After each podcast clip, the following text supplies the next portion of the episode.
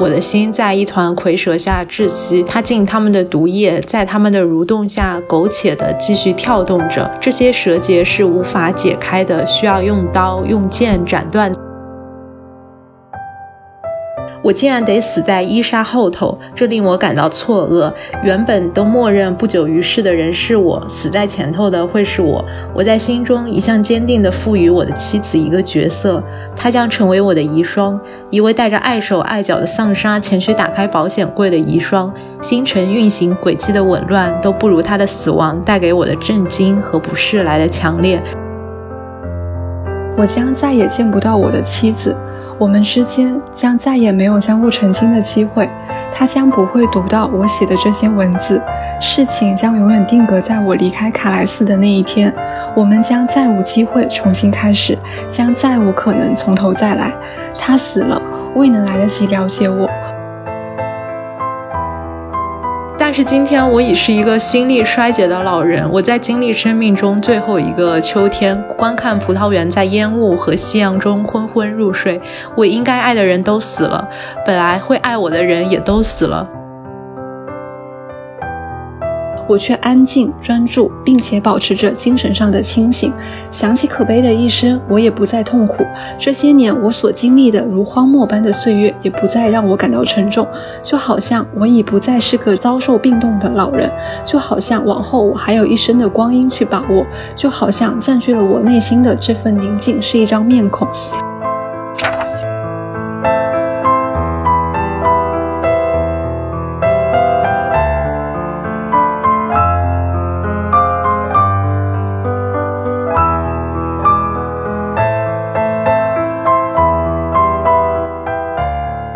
朋友们，大家好，欢迎来到字里行间 Between Lines。我是努力不再口是心非，争取我口说我心的颠颠。我是应该并非真正了解自己的随意。今天我们又要来一起读书了。个人觉得这是我这一两个月以来读的最惊艳的一本小说。它是法国小说家弗朗索瓦·莫里亚克的《蛇节》。大概来说的话，可以说是一位老人在临终前以第一人称写。写的一封长长的忏悔信吧，就像这本书的扉页和封底，也包括刚刚随意的 title 说的，我们并非真正了解自己，我们不知道自己真正所愿，并每每与之无限背离。然后我和随意，众所周知，我们俩作为又口是心非又爱自我剖析的。两位主播代言人，今天我们就除了读书以外，可能也会尝试着跟莫里亚克一起来发现，希望能够发现我们真正所愿之物是什么吧。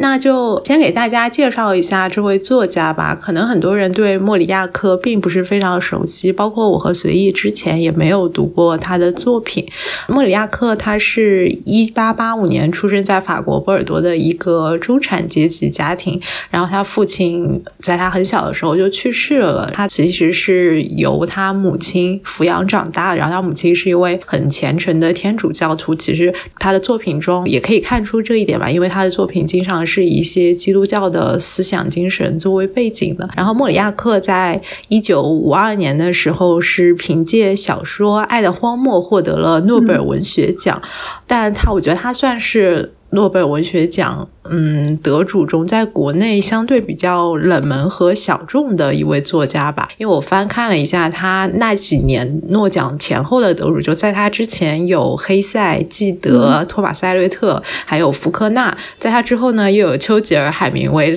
他就显得其实好像在国内知名度不是特别的高，但他其实在法国文坛上还是很有地位的吧？因为某种意义上起到了一个承上启下的作用。总体上来说的话，他可以说是。一位现实主义大师，或者说是心理现实主义大师吧。我们今天要和大家一起读的不是他的那个诺奖获奖作品，而是被称为就是他比较成熟、里程碑式的一部作品吧，叫做《蛇节》。对，其实我觉得莫里亚克他的小说跟他自己本人的经历关联性还是比较强的，因为很多的都会以他自己家乡波尔多中产阶级的一些琐碎的家庭生活入手，包括刚刚今天。讲到的，他其实是跟他母亲一起长大嘛。然后《蛇节》里面他的主人公也是这样的一个故事，所以应该有一些的自传的色彩。莫里亚克他被誉为描写痛苦的大师，所以就可以看出来他的作品当中的底色是什么了。《蛇节》呢，概括来讲是一个叫路易的老人在弥留之际，放任自己给他的妻子写一个本身想要写一封谴责信，谴责这大概四十几年他的不愉快的婚姻生活。但是写着写着就开始回忆他们的往事，可能从他们如何跟妻子相识，到后面婚姻生活是如何一步一步变成这样的，最后反而会变成有点类似于忏悔的这样一个故事。路易他其实出身卑微，他是一个基本上没有什么很高贵的家族，或者说有一些姓氏的人。他是外地到波尔多，到波尔多之后，他有点像那种暴发户，因为母亲非常强大的经营能力，呃，发家致富嘛。但他其实不是什么名门望族，他的妻子是属于在波尔多一个比较名贵的家族里面的，所以他们之间的结合呢，会有很明显的阶级的差异。路易呢，名副其实的一个守财奴，他跟妻子在一次交流的过程中，可能产生了误解，他觉得说他的妻子不是因为爱他而嫁给他的，可能是因为钱财啊，或者是一些身外之物。在这个基础下呢，他就觉得说全家人虎视眈眈盯着他的钱财，所以他就把自己封闭起来，就变成了谁也无法靠近，包括他的妻子、他的儿女，到最后和他的孙子孙女都没有办法走进他的内心。直到死亡来临的时候，他在写这封信的时候，他才突然醒悟过来，说啊，他可能从来都没有了解过自己真正想要什么。到最后，他其实有一个外孙女的角色，他可能是通过对他不幸的一个外孙女，他有一定的同情心理在，反而在那一瞬间找到了爱，大概是这么一个故事。整部小说其实是一个第一人称的叙述。第一一部，路易在回忆自己的往事；第二部，更像是他往后在推演，说他写完这封信之后，后面又发生了什么事情。到最后的两封，是他的儿子、女儿和他的孙女写给他的一个回信，有一些佐证他之前说的话，有也有一些是跟那个路易之前的信是比较相悖的，有一点点像是提供了另外几个人称的视角的这样一个故事的感觉。嗯，是的，我看钱钟书先生在他的钱钟书手稿集外文笔记中也有评论到这部作品，他是这么说的：他说这部作品就是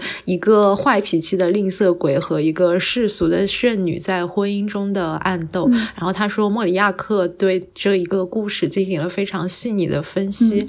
然后吝啬鬼回心转意获得真正信仰的过程处理的非常娴熟，但是对故事的真实性我可不敢打包票。呃，然后他还摘录了其中的一些句子，比如说他摘录了莫里亚克写的这么一句话，叫一个老头只有掌握钱财才能生存下来，一旦他身无分文就会被人家扔到垃圾堆上。对，其实这也是主人公路易在大概小说的。百分之八十的部分所坚信的一个对于金钱观的这个感受吧。对，因为就像我们之前讲《石黑一雄》的时候，因为他也是很多的是回忆录，是第一人称的。那个时候有讲到一个概念，就是第一人称，它很多都是那种不可靠叙述，并不知道事实是什么样子的，我们也无从得知。我们所能够知道的只是一方单方面的讲述，是他眼中的一个故事的走向，并不等于事实。嗯，那刚刚听了钱钟书先生对。这部这本小说的一个大概的评价，你要不说说你对于这部小说就读完之后有没有一个大概的感受？就因为其实这整篇都是陆毅的一个个人陈述嘛，但到最后他有儿子、有女儿、有孙女的回信，但我们永远。都听不到妻子的声音，就像之前在看《那不勒斯四部曲》的时候，我在想说，要是从莉拉的角度来讲，这个故事会是什么样子的？当我当时看完这个的感受也是这样的。这是一个很可怜又很可悲的老人，他内心其实是很敏感的，他可能物质很充足，金钱至上，也非常的功利，就能够看到说他整个的物质条件是非常好的，但是他从来没有感受过家庭的温暖，他可能这四十多年都生活。在一种仇恨当中，在他的叙述过程中，会有很多的心理动作，很多的内心戏，但他又从来没有开诚布公的跟他的妻子聊过，包括说那妻子是什么样子的呢，或者他的想法是什么呢？就会觉得很可悲。对，是这样的。作者的话来说，就是他和他妻子之间陷入一场长达四十年的沉默的战争吧。对，是我自己的感受是，就像我开头说的，我觉得还是非常惊艳的。的一部小说，就整体的阅读体验很流畅。我估计也有翻译老师的加成的原因。就我这本书大半部分的时间，我都是在地铁来回的路上看的，呃，然后甚至有时候我是站着就扶着那个栏杆看的，而且周围环境有点吵嘛，但我觉得完全没有影响我读进去，我就感觉这还是很难得的一件事情。我觉得其实和莫里亚克他自己在写的时候一整个叙事节奏也是有挺大关系的，因为我记得在第一部分百分之五十的地方吧，就它的重点其实就在于揭示为什么男主人公陆毅会对妻子抱有这么大的恨意，就像我们刚刚说的，四十多年都没有开诚布公的聊一聊，也就是要揭示这个一整个悲剧的根源嘛。但是他从大概第十页或者是第九页的地方，他就有提到说说那一晚上发生了一件事情，就说从此以后我们聊到一些深入的话题，你都会躲避。我一直不知道你是为什么这样做，就是他稍微有提一下这个事情，然后大概在后面的时候，他又多次提到了那一天晚上发生的事情，但他他始终没有给出解答。然后我就觉得我被他拿捏住了，你知道吗？他一直到五十多页的时候才真正告诉读者究竟发生了什么。然后我觉得正是这多次的重复的预叙会吸引读者不断的往下去看，但同时他又没有打乱作者他本身的节奏。就按照他自己的话说，就是他在回忆那晚的事情的时候，总是一进三退。我后来在想的时候，会觉得说这个一进三退是就很真实的心理嘛。他在写信嘛，但是我不知道你会不会有这种类似的感受，比如说你在写日记的时候，也没有办法真正说出自己心里想的事情，你还是会有点没有办法直面，特别是像他夫妻之间这种四十多年的冷战，你就不可能。一朝一夕之间就坦诚的说出口，就还是会有一种特别犹疑和徘徊的这种心理在。其实我觉得这本书可能算是好读版本的《追忆似水年华》哦，对对对，因为它也是那种意识流，就全篇排掉最后那几封回信，前面的话都是路易自己一个人在想着可能这四十年来的事情，他也是不是完全按照时间顺序来，就有点像是。你的意识流小说嘛，就思绪飘到哪，它就直接写出来了。我们的思绪不会完全按照时间发生的顺序来，所以叙事时间也不会等于在客观世界这个事件发生的前后顺序时间。它就是纯粹是由着思绪去漂流，然后它落点在哪里，可能就是直接就写出来了。但其实我也同意你刚刚讲了，他这本小说的叙述是比较流畅的，读起来甚至我们可以跟着他的思绪走，没有像《追忆似水年华》那么空。是，对，就刚刚一开始的时候，不是有提到说它是起到一个这个承上启下的这么一个作用嘛？其实启下就是起的这个普鲁斯特当时他为代表这种现代派的文学嘛，因为其实当时对法国文学界还是造成了一些创作审美上的冲击，但莫里亚克他其实是主张的就是一种。兼容并蓄，哎，这是不是我们学校的校训？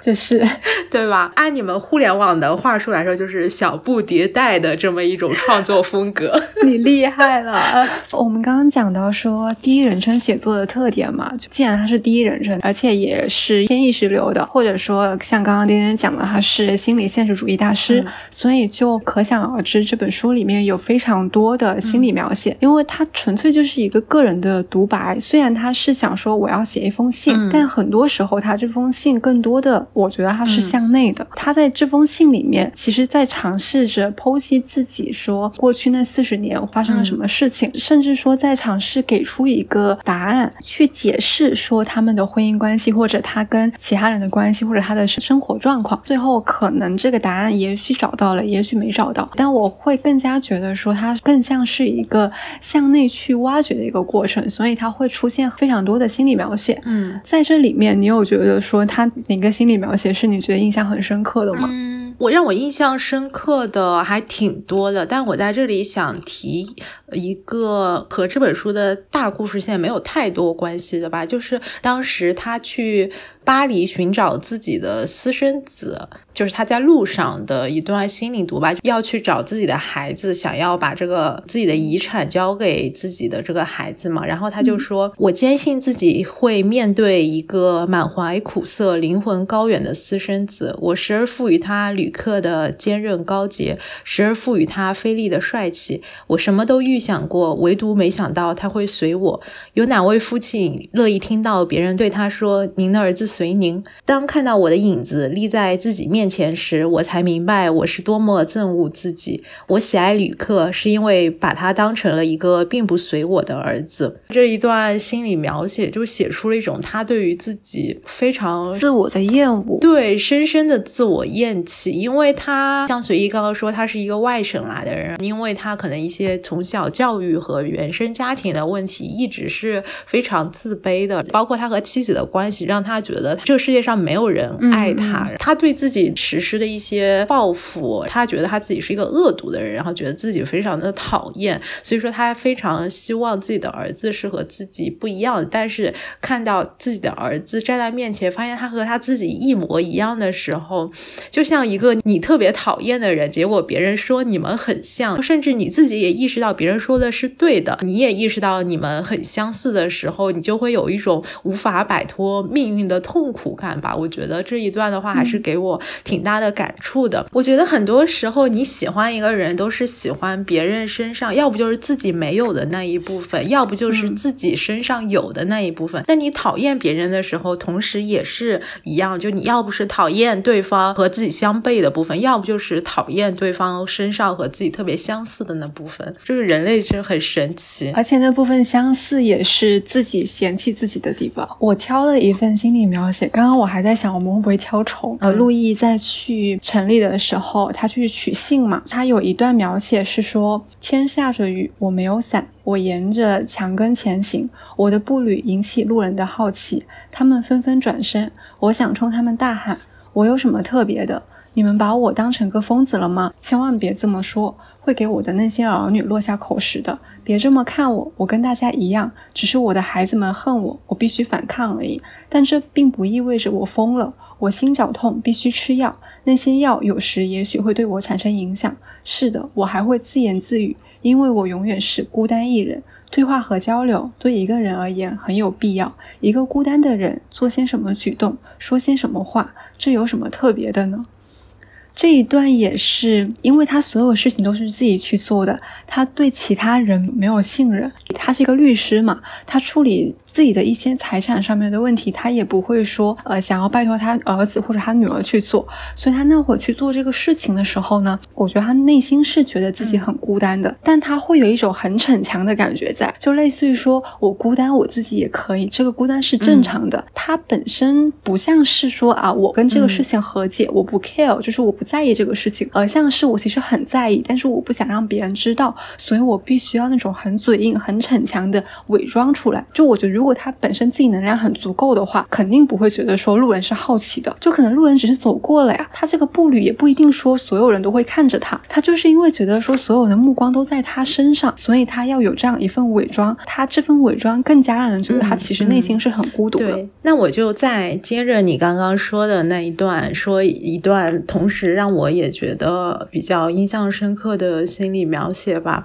就因为你刚刚说他是去取信的路上嘛，然后他后来就去。取到了一封自己儿女寄给自己的电报，说自己的妻子病逝了嘛。然后他当时就有一段心理描写，可以先说一下，在这四十年的时间里，因为他一直在担心自己的妻子和孩子要筹谋自己的这个财产嘛，所以说他就希望剥夺他们的这个财产权作为报复。总的来说，他一共谋划了两次，第一次是他想要把自己的家产送给自己妻子姐姐的儿子。他的外甥吕克，但是因为吕克后来参战身亡了，所以说就没有成功。然后第二次，也就是发生在我们现在的这个刚刚说的那一段时间，就他因为听到自己的子女要胁迫自己的妻子把自己当做精神病给监禁起来，所以说他踏上了去寻找自己在巴黎的私生子叫做罗伯特的道路，决定把自己的财产交给他。但因为罗伯特出卖了他，就和自己的家人串通了起来，所以他又再次失败败了嘛。就在他去巴黎寻找自己的私生子罗伯特的这段过程之中，他收到了自己孩子的电报，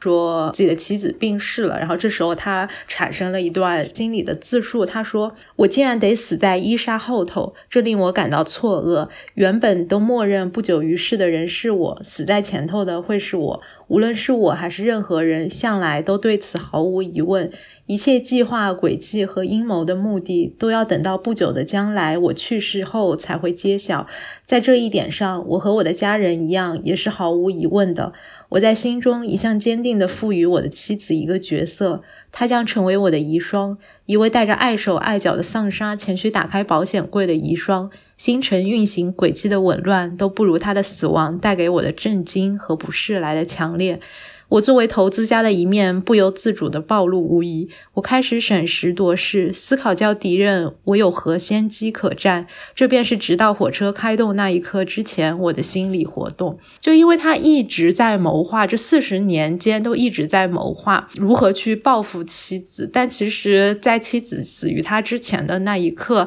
就他这四十年的谋划等于说是付之东流了。除了这两次报复以外，他写的这封长长的信，在之。前他也提到多次说，就是他在犹豫要不要把这封信在自己活着的时候就交给妻子看，是否就能够得到妻子的谅解，或者能够让妻子更加了解自己，更加宽宥自己。但是就在这一刻，他好像所做的一切努力和铺垫都嗯毫无意义了。也包括后来他回到家里之后，看到妻子参加妻子的葬礼的时候，其实心里是非常悲痛的哦。然后因为有了之前长长的铺垫。我觉得这一刻其实格外的令人绝望吧。对我刚刚以为我要跟你撞了，你每次都以为要跟我撞了，因为你写的是他其实，在上车之前，他有自己的一部分心理的一个描写嘛。我是他在参加葬礼的时候那一段，是我当时看哭了啊，我也是，真的很绝望。而我们就是前后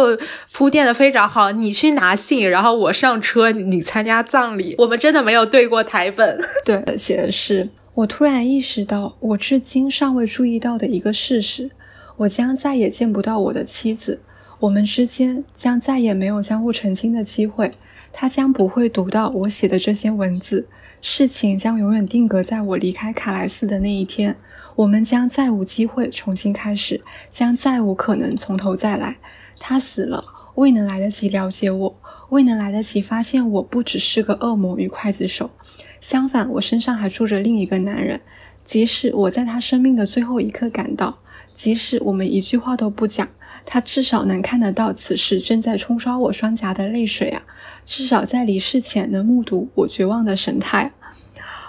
我当时看到这一段的时候，我就受不了了。我想说，何必呢？何必呢？真的，真的。这这个其实我觉得翻译老师是有加成的，因为他用了很多的排比，再也没有。因为一个人的离世代表着没有未完待续了，所有的事情都到了终点。前面写的所有的长信都没有了意义，因为他妻子再也看不到了。一段很亲密的关系，然后就可能被金钱异化，而且两个人也没有再坦诚的去沟通交流过。直到最后一方死亡的时候，才发现说啊，没有机会了，这个事情就定格在这了。后面的各种的挽救措施都是无意义的。其实像《石黑英雄》，他早期的小说有一个很重要的主题，《石黑英雄》把它称之为 “a sad waste”，就是令人悲伤的蹉跎。像在《长日将近》啊，还有《远山淡影》里面都有类似的主题嘛。然后其实他笔下的人物就是经历了和路易这种比较类似的这种蹉跎的困境，就他们终其一生，在最后人之将死、行将就木的时候，才发现因为自己的一些事业的局限啊，或者是自我的狭隘也好，就蹉跎了这一生。然后就主人公就站在生命的尽头之处，回头望过去，然后发现自己其实已经错过了很多东西，但是我们再也没有重活一次的机会了。我觉得其实这也是莫里亚克笔下的很多主角，或者是很多小说的主角，也包括我们自己人生的一个悲剧性的所在吧。So sad, sad waste。对。我之前看过一篇论文，大概是解析莫里亚克小说中人物的忏悔。因为莫里亚克的小说中，很多的作品都会有忏悔这一个概念在。莫里亚克在小说《魔鬼与天使》中，他的开场白就是写作就是自首。这一个蛇节里面，一开始的时候，他可能其实是想写一封谴责，谴责他的妻子这四十年来对他的不公呀，比如说他们照顾孩子而忽略了自己的感受。其实很多事情，如果我们现在概括。来讲的话，都是柴米油盐，或者说是比较细节的、比较呃通俗的一些事情。但是他就是能够在路易的心中种下一个个的罪恶、很仇恨的种子，到最后发展成为一个没有办法调和的一个仇恨。这篇小说写到最后，也更像是路易的一个忏悔。他的忏悔可能是没有对象的，也更像是一个自省式的。他忏悔的东西，或者说他的症结所在，就是这篇小说的标题，就蛇结。嗯。是，所以我觉得其实穆里亚克他还是比较善良，就他最后让他笔下的路易完成了这个忏悔，就几乎完成了这个忏悔的过程吧。就他能够通过反省认识到自己真正想要的是什么。我觉得这个的话，就是对他来说，对小说人物来说，已经是很幸运的一件事情了。因为可能很多人到死都不会发现自己真正所愿之物是什么吧。也包括路易他本身其实是不信教的，但是在在他完成这个忏悔，然后通过忏悔来反省、认识自己之后，就我觉得他是其实是整本小说里面相对来说最接近上帝的一个人物了，已经是。对，如果用另外一个角度的话，主人公选择了忏悔这个手段，他其实是在剖析自己，以及去追求一部分的身份的认同。但是他这个认同比起来，他需要外人去认同他，可能更多的是一种自我辩护。宗教话语的话，可能是自我进化的一个过程。嗯。其实他完成忏悔的这个过程，也是他慢慢解开蛇结的过程。然后这本小说的标题就叫做《蛇结》嘛，文中其实也好几次出现了蛇结这个意象。然后，那我们要不要具体来聊一聊，就是蛇结到底是个什么东西？对，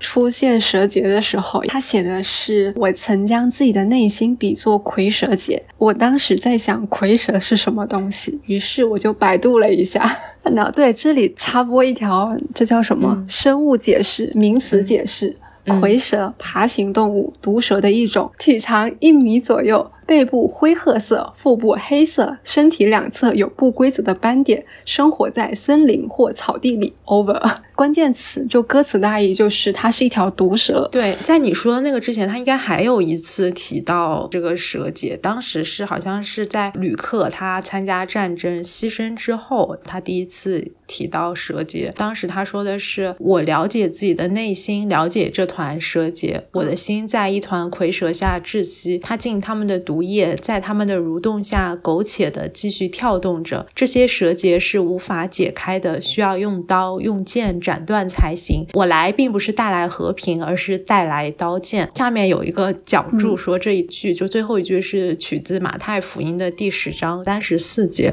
哦。然后我就去看了一下这一节，包括它后面的几节，它其实三十五节写的是因为我来是要叫人分裂，人与父亲作对，女儿与母亲作对。对，媳妇与婆婆作对，人的仇敌就是自己的家人。我感觉就是陆毅他整一个家庭故事的写照吧。在这个时候，他是其实这一团蛇结还是紧紧的捆绑住了他的心。他觉得自己是一个恶毒的人，但是同时他又为这种恶毒感到非常的愧疚吧。因为像刚刚一开始提到，他其实陆毅从小就是非常自我厌恶的。他在小说一开始的时候就。就是说自己是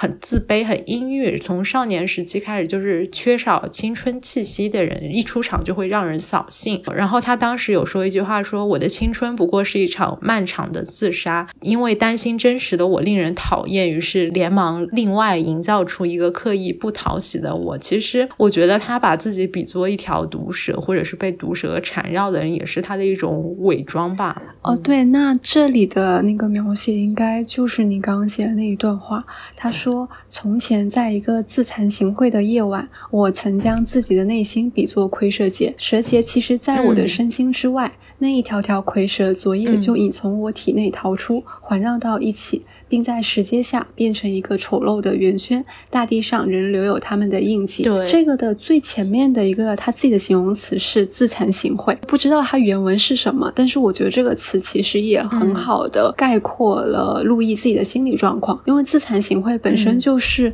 说对自己的样貌不自信，所以有一些自卑的一些惭愧的心理。它是一个很贬义，就是自尊心是很低的一个状态，过于自卑，所以不相信。别人会爱自己，有一个蛇结把自己捆绑住，让自己没有办法自由的呼吸的一个状态。嗯，对，就你念的这一段，我觉得其实是他的心理已经发生了一些变化嘛。因为在他产生这一段心理状态之前的那个晚上，他偷听到自己的家人在谋划，为了争夺自己的财产，要把自己当做精神病给监禁起来，所以他才会说，他曾经把自己的内心比作蝰蛇结，但是他发现原。来自己并不是这个世界上最卑劣的人，就他发现其实别人更加的像一条丑陋的毒蛇。然后也是在那个时刻，他决定要去巴黎找自己的私生子罗伯特，然后开展自己第二次把财产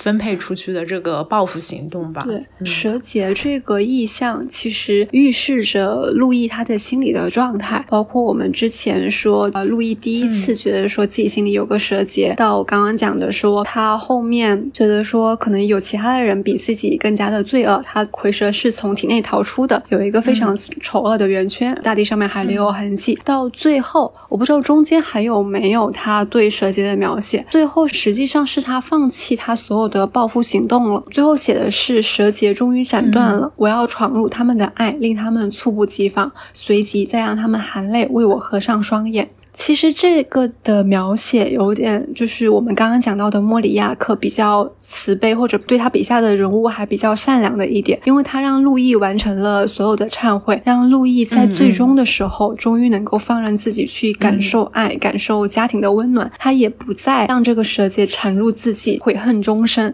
他最后还是有一种和解，有一个喘气或者叹息的空间。嗯，但我看到这里的时候好心碎，就像你看到那个妻子。就是发生在他妻子去世之后嘛？对，是的，是的，对吧？然后真的很很心碎，因为他始终被一种巨大的恨在包裹着，但是已经 too late。他想要自己的孩子和家人的爱的时候，包括后面他说他在桌子上等他的孙子孙女们来和他一起吃饭，但是他的家人始终没有来啊。对，我真的就是非常的心碎。然后他说，但是今天我已是一个心力衰竭的老人，我在经历生命中最后一个秋天，观看葡萄。园在烟雾和夕阳中昏昏入睡，我应该爱的人都死了，本来会爱我的人也都死了。对于还活着的人，我没有时间，也没有精力去靠拢他们，重新发现他们。嗯，我真的是心碎了。读到这里的时候，对，就是很难过。理智上面来讲，因为包括后面他的儿子、他的女儿、他的孙女都提供了另外一个视角，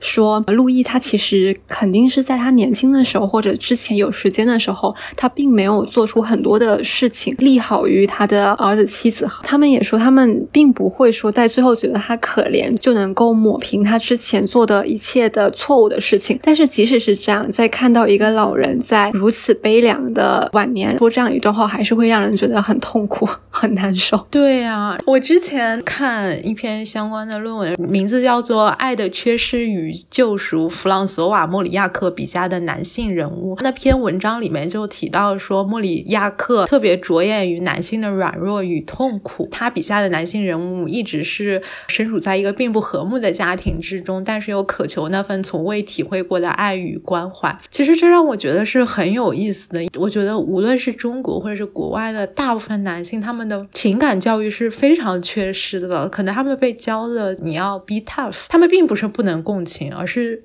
拒绝共情，很多时候，因为他们觉得共情是非常被他们鄙夷的行为吧，就一直在带入我爸。我就在想说，我觉得他肯定也有很多懊悔的事情，但是他能在他临终的时候得到救赎吗？有这么一个顿悟的时刻吗？就是谁会去打开他的心房吗？我觉得很困难，真的特别困难。哎，但是说到这个，比如说一个老人在呃老人院里面孤零零的坐着，没有亲人家属去照顾，这这样一个形象，我们可能天然就会觉得他是一个很悲凉的、很凄惨的一个晚年。但是在这本书，其实有一段描述，是我觉得可能会稍微减弱这种我们自以为的悲惨的一个氛围。我刚刚念一段说，路易永远觉得自己是孤单一人，他那个时候还是觉得自己内心很孤单的。但是在这本书的差不多在尾声的时候吧，他会写说，唯一一个能够理解我的人也被他们关了起来，这是指他的孙女就会被他们接走了嘛？说与其他人。隔离开来，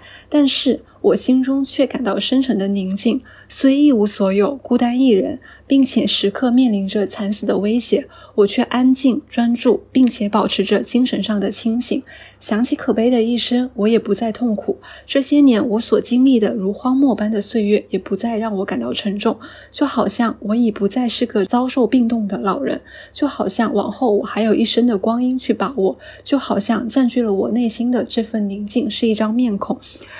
就我们无从得知，他具体是。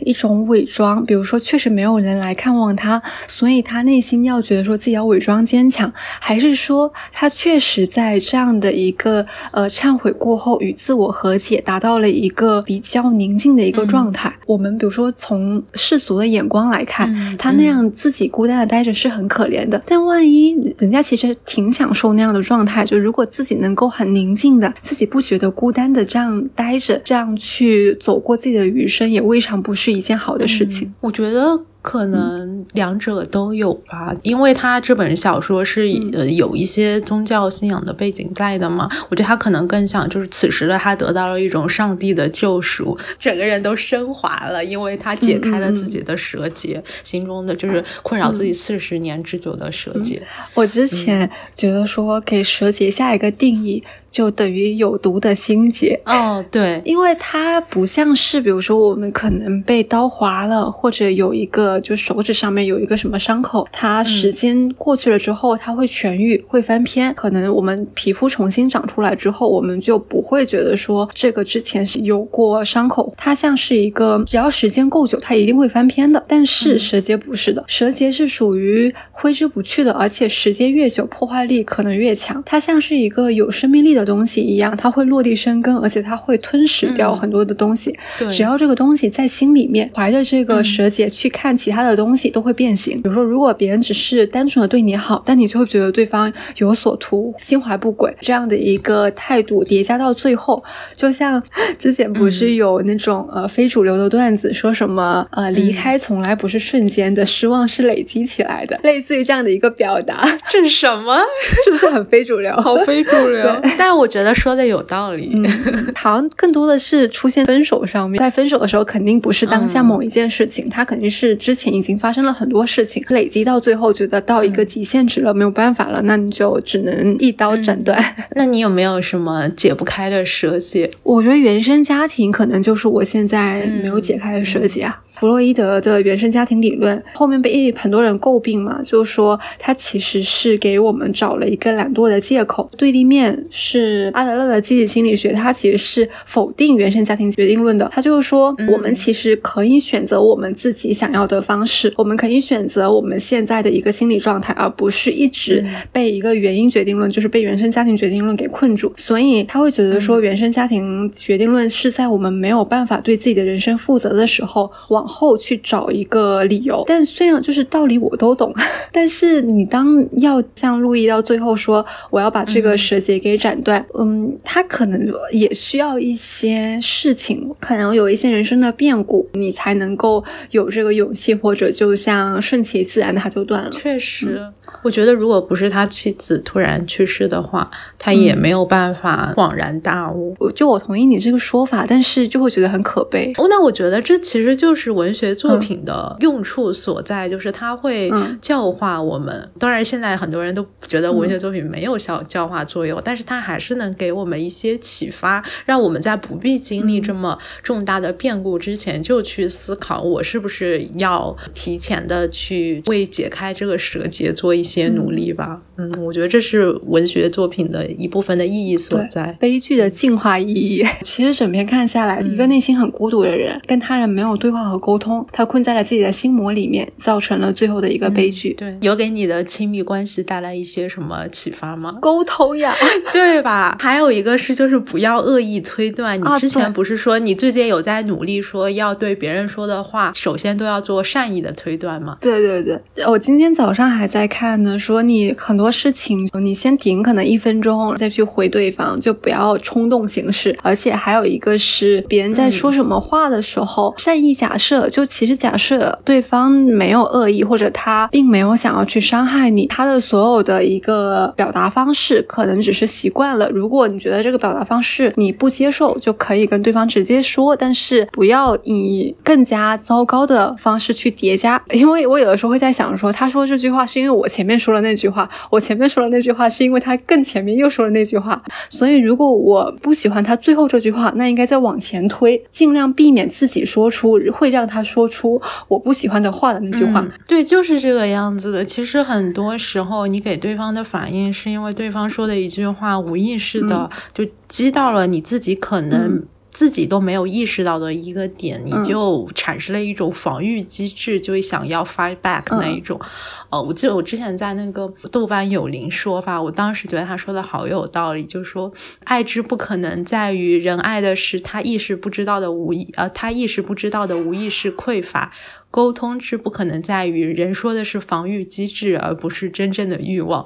我当时就是看到了他说的这句话，我才想了我的那个 title，就是说以后都要努力不说我自己的防御机制，而要说我真正的欲望，就不要再口是心非了啊！真的很困难。比如说，当两个人吵架的时候，你要很理智的说我要什么东西，其实是比较困难的。吵架的时候，很多时候是情绪上头，就会觉得说你这句话我真的很很讨厌，然后。然后你就说出一句让他讨厌的话，然后他又说出一句让你讨厌的话，就没完没了了。所以我之前就看到，也是一个关于亲密关系的吧，也是说我现在呃邀请你进入一段亲密关系，是想要邀请你经历一段撕扯或者是一些比较不理智的呃争吵和讨论。就我们的生活中肯定不能永远只是风花雪月，但是这一些争吵和这一些不理。是可能最终都指向我们每个人的真实。我想要呃邀请你去见证这一份真实。我会努力爱上这样真实的你，我也希望你会爱上这样真实的我。我经历了这一段真实之后，我们没有办法走到最后，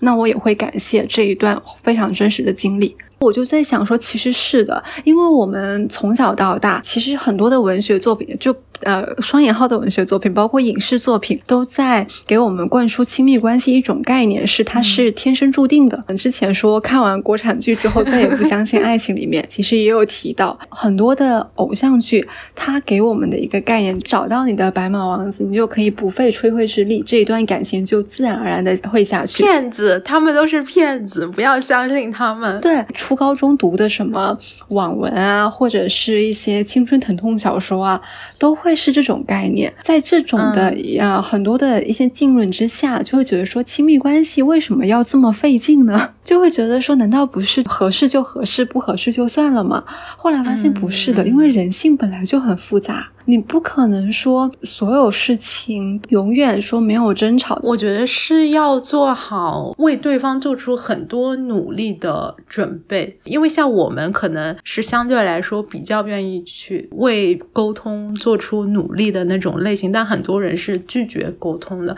我觉得这种时候并不是说你单方面的努力。就有用的，你可能会一次又一次的受挫，然后你可能会要在其中觉得非常累啊，为我为什么要在干这些事情？但是我觉得，一旦你决定进入一段关系的时候，你可能就要提前做好这个准备。嗯，就又回到这本书，我觉得他们之间的误解也。挺让人不可思议的哦哦，可能前面有包括我们讲说路易跟妻子之间有阶级上面的隔阂，但是除去阶级，他们有一个非常明确的导火索，是呃一个第三者，也不能说真正意义上面的第三者吧，叫鲁道夫。他们两个在有一次在聊天的时候，妻子就突然提到了这个人名。路易在他写这封信的时候，写了一长串的心理描写，说他觉得说他一定要问一下这个。名字。这个名字到底是干嘛的？无意中的问一句：“这个鲁道夫他到底是干什么的呢？”于是他妻子就只是说了一下，说这个鲁道夫之前跟他有过婚约，但是因为妻子的家庭里面有病史，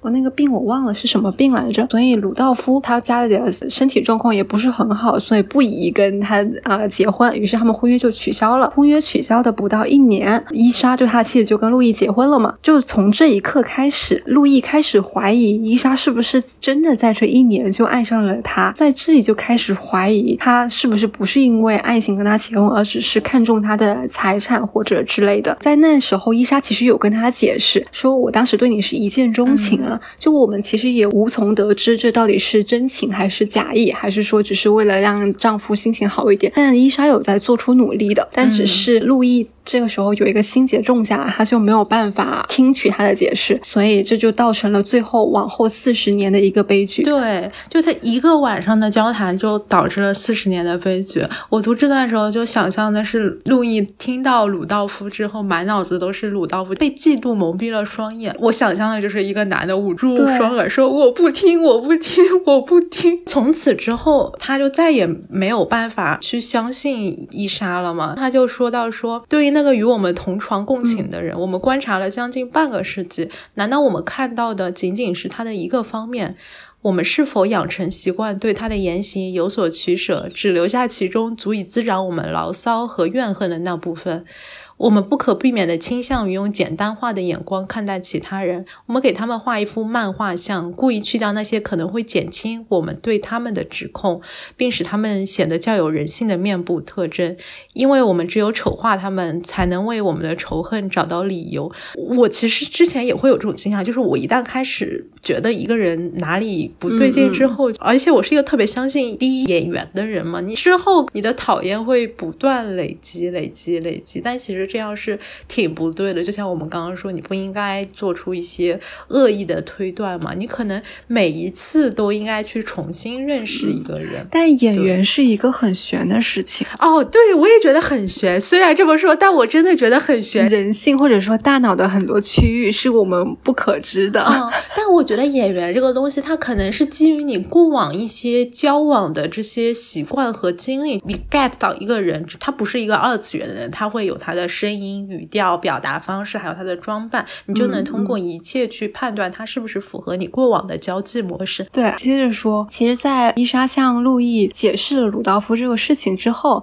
他当时有一句描述，因为他们应该是躺在床上聊天的嘛，就伊莎很轻声的说，然后躺下来。路易听完这句话之后，就会觉得说，他们平躺的肉体之间有一丝缝隙，那个缝隙顿时就变成了无法逾越的鸿沟。对我当时看到这个表达的时候，其实觉得他。就寓意挺深的，可能这个鸿沟不止持续了这几秒或者一个晚上，它会持续了往后四十多年，就为了这一件事情。归根结底，之所以他在这么一个夜晚会导致他四十年的悲剧，还是和他从小又要归结到原生家庭问题了，就还是和他从小长大的这个氛围和环境，完就是源于他从小的这种不自信，因为他之前就一直觉得自己是一个不配得到。爱的人就不被喜欢的人，所以当时他和伊莎结婚的时候，可能之前是抱有一种想象，觉得伊莎是因为爱上自己，但是只需要非常脆弱的小小的一件事情，就会让他的这种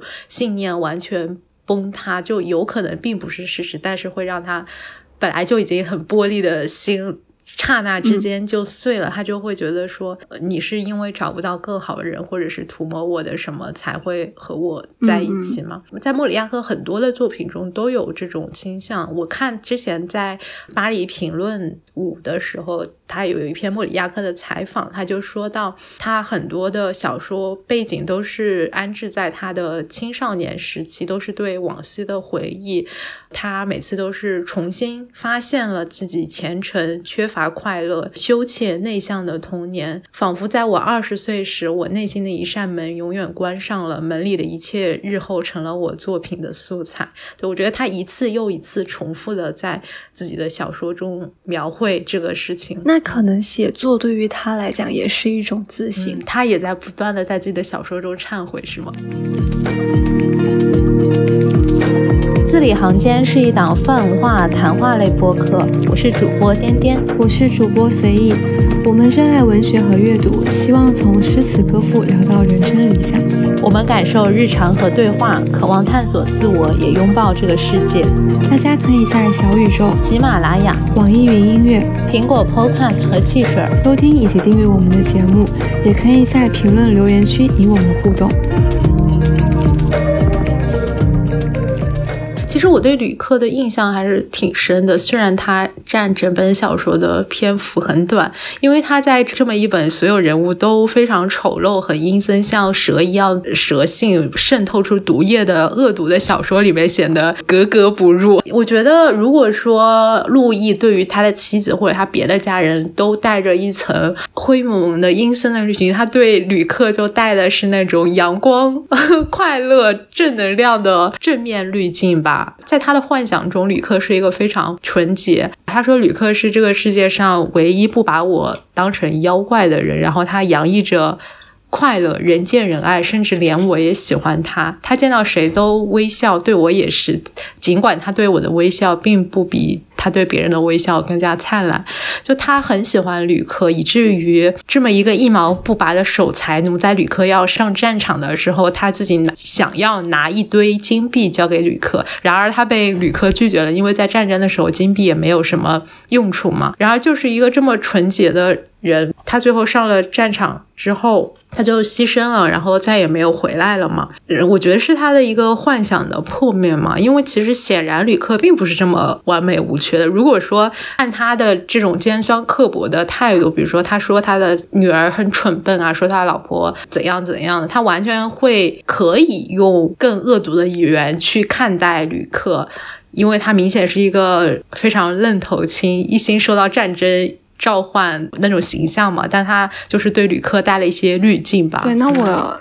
可能印象深刻的是另外一个，是珍妮。珍妮是他的外孙女。嗯，最后的救赎。对对，珍妮是最后跟路易住了可能有一段时间，也是整篇文章的最后一个信件的写作者。珍妮最后给他的舅舅。写信就给他路易的儿子写信，说他想要看外祖父的日记，因为他觉得说，虽然这个外祖父可能是非常的丑恶的，非常的不堪，但是因为珍妮死前跟他在卡莱瑟房间里面，可能也整整度过了一个秋季，他觉得他应该能够比其他人更加的了解他的外祖父，所以他当时其实算是一个他救赎了路易的一个过程吧。在最后的时候，因为珍妮她跟一个阶级比较低的一个男生结婚嘛，但他后面抛弃了珍妮，他们两个的一个感情关系其实有点像路易和伊莎的结合。如果从阶级上面来讲的话，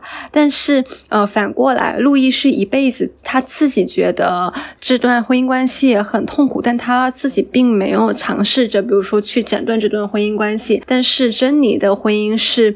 那个男生是直接跟其他的女人跑了，并没有说。这个呃处理方式是对的，只是说，嗯，他们之间是以比较相似的感情关系，但是他们的最终的结果都呃是不一样的。可能对于女生来讲，其实都是悲剧。在这样的一个关系出现的时候，整个家庭都在谴责这个男士的时候，路易以一个有点像是过来人的一个角度，给出了另外的一种解释。是的，他是唯一支持他的人。对对对，在所有人都在骂珍妮，也在骂她的丈夫。的时候，陆毅提出来说：“你要不跟我回去住一段时间，就是讨一个清静。”他在同情珍妮，可能也在同情过去几十年的自己的时候，他们两个有一种双重或者说互相救赎的感觉。嗯，那我们这一期就聊到差不多啦。这本书其实是今年的一个全新译本，它是二零二二年七月出版的。如果大家对意识流或者对于人性的一些深深度的解析比较感兴趣的，也可以找来看一下。这个版本的翻译还是比较满意。对对对，谢谢翻译老师。我还查了一下，就是尹永达老师，好像是天津外国语大学的法语系的系主任，但是很很神奇，他只翻了《蛇节》和《爱的荒漠》两本，就是在网上我只看到这两本译作。他可能是莫里亚克的研究者。对，之前那个诺贝尔给莫里亚克的颁奖词嘛，是这么说的：由于他在他的小说中剖析了人生的戏剧，体现了对心灵的深刻观察和艺术激情，我觉得挺好的。虽然这个颁奖词是颁给《爱的荒漠》，但是我觉得是也非常适用于《蛇节》这本书。对，就是深入挖掘人们困惑和痛苦的精神世界吧。如果你也想要挖掘自己的内心世界，嗯，对，就很值得一看，哦，很值得一看，真的很好看。好，那我们这一期就到这里啦，我们下期再见，拜拜。下期再见，拜拜。For me.